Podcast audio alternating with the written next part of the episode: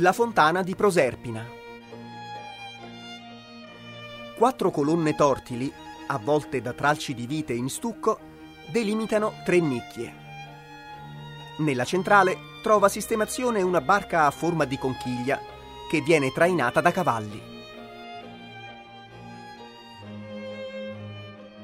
Su di essa si scorge Proserpina, rapita da Plutone mentre viene portata nell'oltretomba.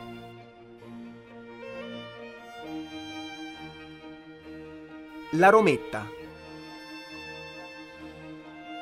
è una delle fontane più originali della villa, soprattutto se si pensa che fu ideata nel XVI secolo dall'ingegno del solito Pirro Ligorio.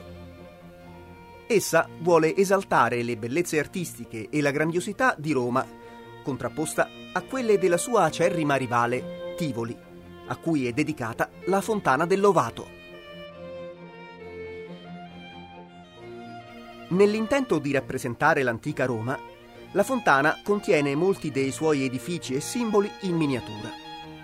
La lupa con i gemelli, Roma personificata, armata con corazza, elmo e lancia, ai cui piedi scorrono le acque di un canale, il Tevere, in cui naviga una barca, l'isola Tiberina. Purtroppo, oggi la fontana non è completa in quanto è stata parzialmente demolita nel XIX secolo, come si evince confrontando i disegni fatti dal Venturini nel 1685 con quanto ci rimane.